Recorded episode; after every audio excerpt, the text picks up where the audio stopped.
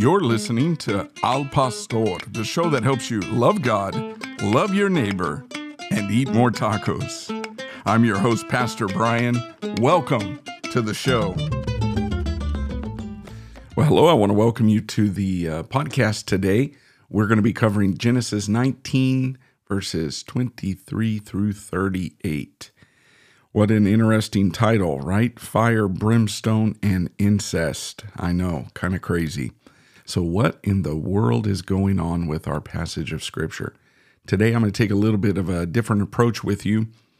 I am going to just frame two of the big issues that are here um, rather than do a walkthrough, but there are plenty of things for you to think about and consider.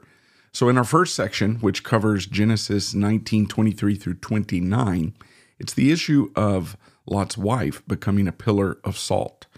That's kind of a strange thing. And the command is is you know don't don't look back right and so um, sometimes we can envision some Sunday school lessons and like you know hey just walk forward don't turn around and if you turn around you're going to turn into a pillar of salt and I don't know if you ever played a game before when you were a kid, like don't step on the crack or you're going to break your mama's back, right? Now, this is not a case of playing a childhood game. Uh, what Lot's wife did, most likely, and I'll show you the reason for interpreting this way, is that she actually went back.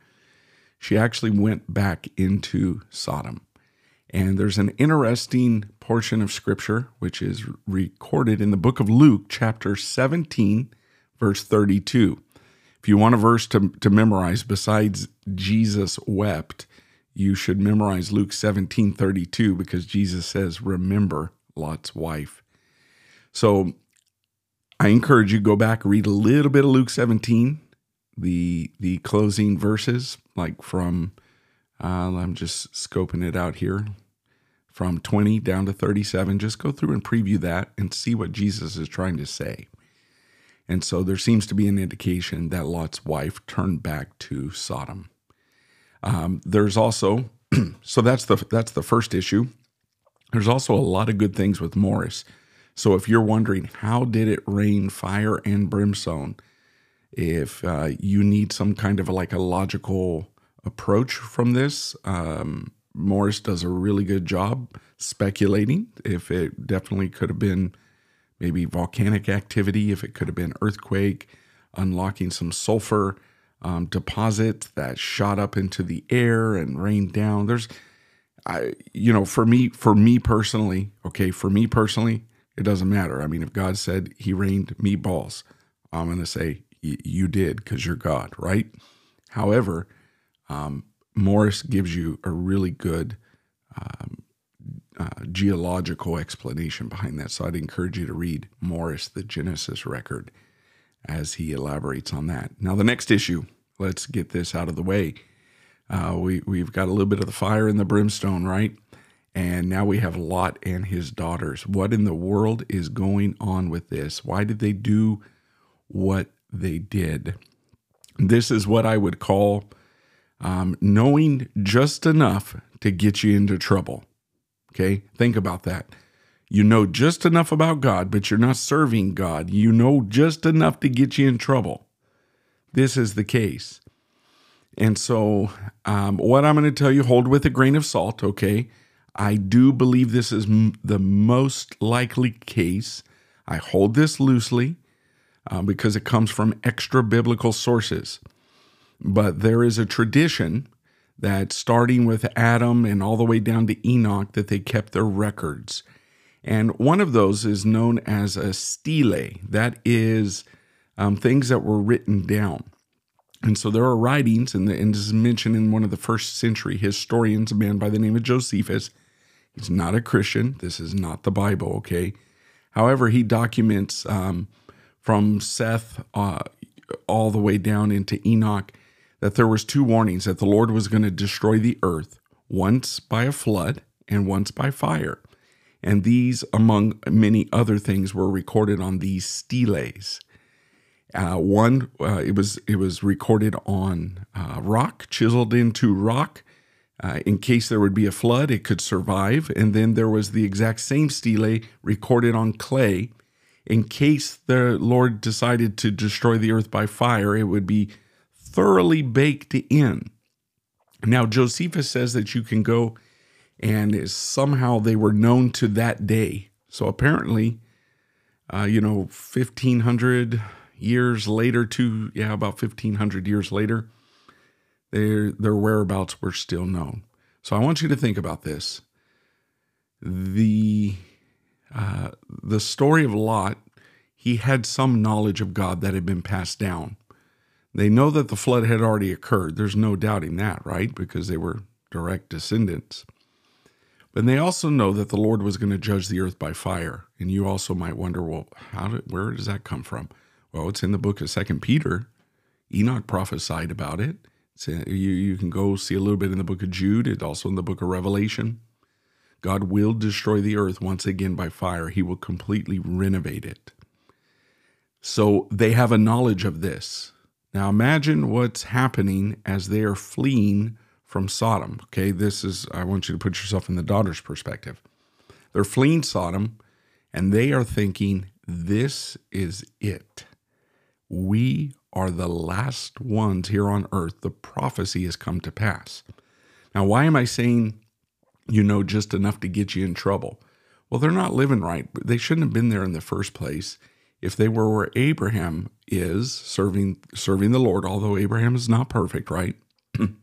they would have had a better vantage point and they wouldn't have been in the mess in the first place. But they think that this is the apocalypse and they are the last ones that are left. I want to draw your attention to verse number 31. It says, And the firstborn said to the younger, Our father is old, and there's not a man on earth I think you should underline that. There's not a man in earth. I'm reading that out of the ESV. Let me look in the New King James. Yep, there is no man on earth to come to us as is the custom of all the earth. So they're like, this is it. We are now the new Noah and his family. That's all that's going to be left. So, of course, what are they going to do? They they've got to do what they've got to do. They've got to get their father because their father's probably not going to go along with this, or uh, you know they've come to this epiphany or this realization. So they've got to do what they've got to do. Now this is not excusing by any means, but hopefully it could get you a little bit into the context. So um, what I'm going to do is I will post on Faith Life, post several resources where I get this from and the reason that I'm giving this to you is because this is actually not your typical um, interpretation. It's actually this this this has taken me a long, long time to get to. It's a lot of digging. It's not like I just came up with this yesterday.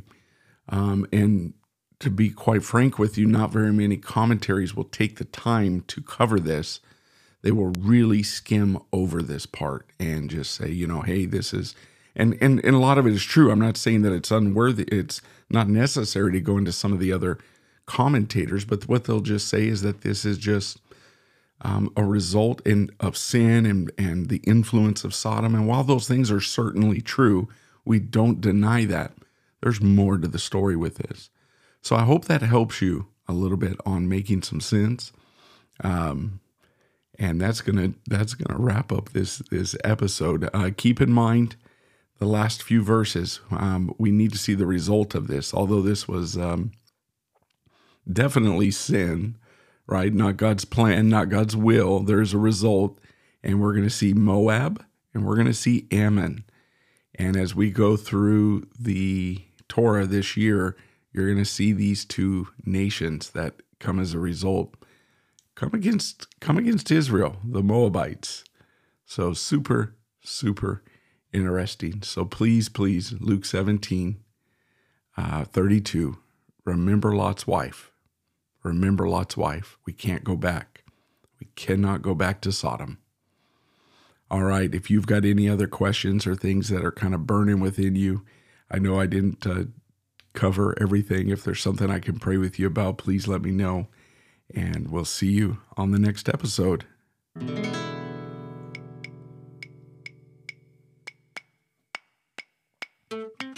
Thank you for listening to Al Pastor with Brian Overturf.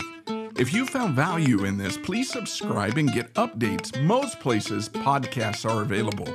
We're right here on Anchor FM through Spotify, also on Apple Podcasts, Google Podcasts, Amazon, and iHeartRadio. I hope you'll tune in for the next episode. Until then, we'll see you later.